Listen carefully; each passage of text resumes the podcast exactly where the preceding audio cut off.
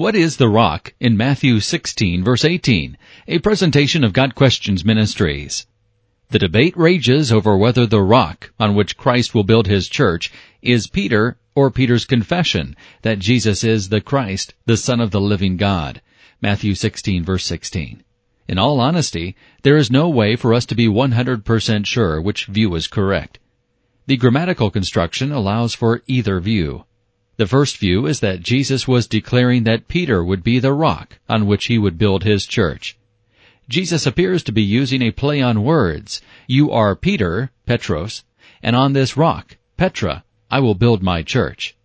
Since Peter's name means rock, and Jesus is going to build his church on a rock, it appears that Christ is linking the two together. God used Peter greatly in the foundation of the church.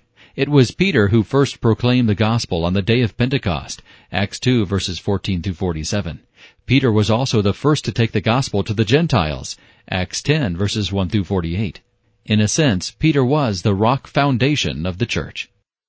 The other popular interpretation of the rock is that Jesus was referring not to Peter, but to Peter's confession of faith in verse 16. You are the Christ, the Son of the living God. Jesus had never explicitly taught Peter and the other disciples the fullness of his identity, and he recognized that God had sovereignly opened Peter's eyes and revealed to him who Jesus really was. His confession of Christ as Messiah poured forth from him a heartfelt declaration of Peter's personal faith in Jesus.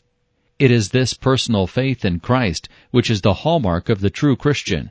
Those who have placed their faith in Christ as Peter did are the church. Peter expresses this in 1 Peter 2 verse 4 when he addressed the believers who had been dispersed around the ancient world. Coming to him as to a living stone, rejected indeed by men, but chosen by God and precious. You also as living stones are being built up a spiritual house, a holy priesthood, to offer up spiritual sacrifices acceptable to God through Jesus Christ.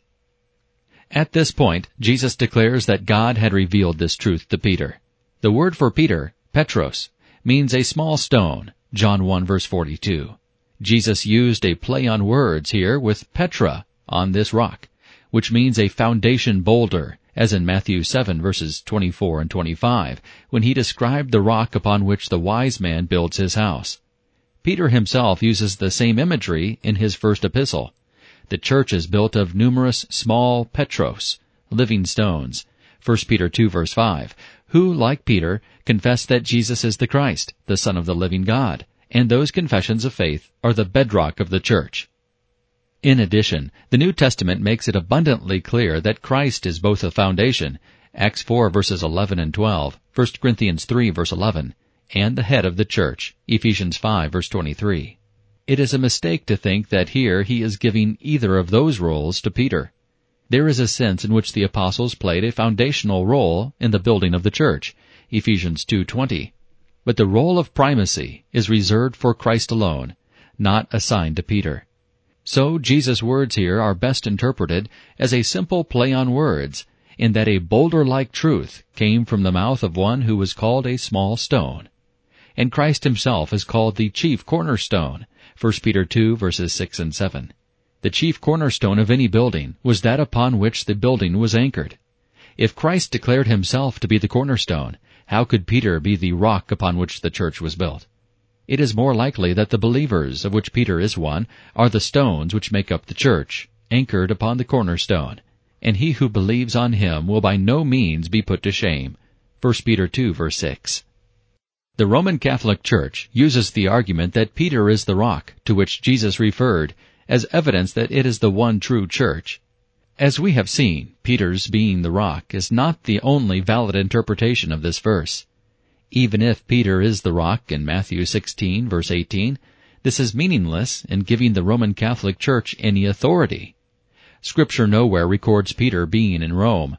Scripture nowhere describes Peter as being supreme ruler over the other apostles. The New Testament does not describe Peter as being the all-authoritative leader of the early Christian church. Peter was not the first pope, and Peter did not start the Roman Catholic Church. The origin of the Catholic Church is not in the teachings of Peter or of any other apostle. If Peter truly was the founder of the Roman Catholic Church, it would be in full agreement with what Peter taught. Acts chapter 2, 1 Peter, and 2 Peter. This has been a presentation of Got Questions Ministries, www.gotquestions.org.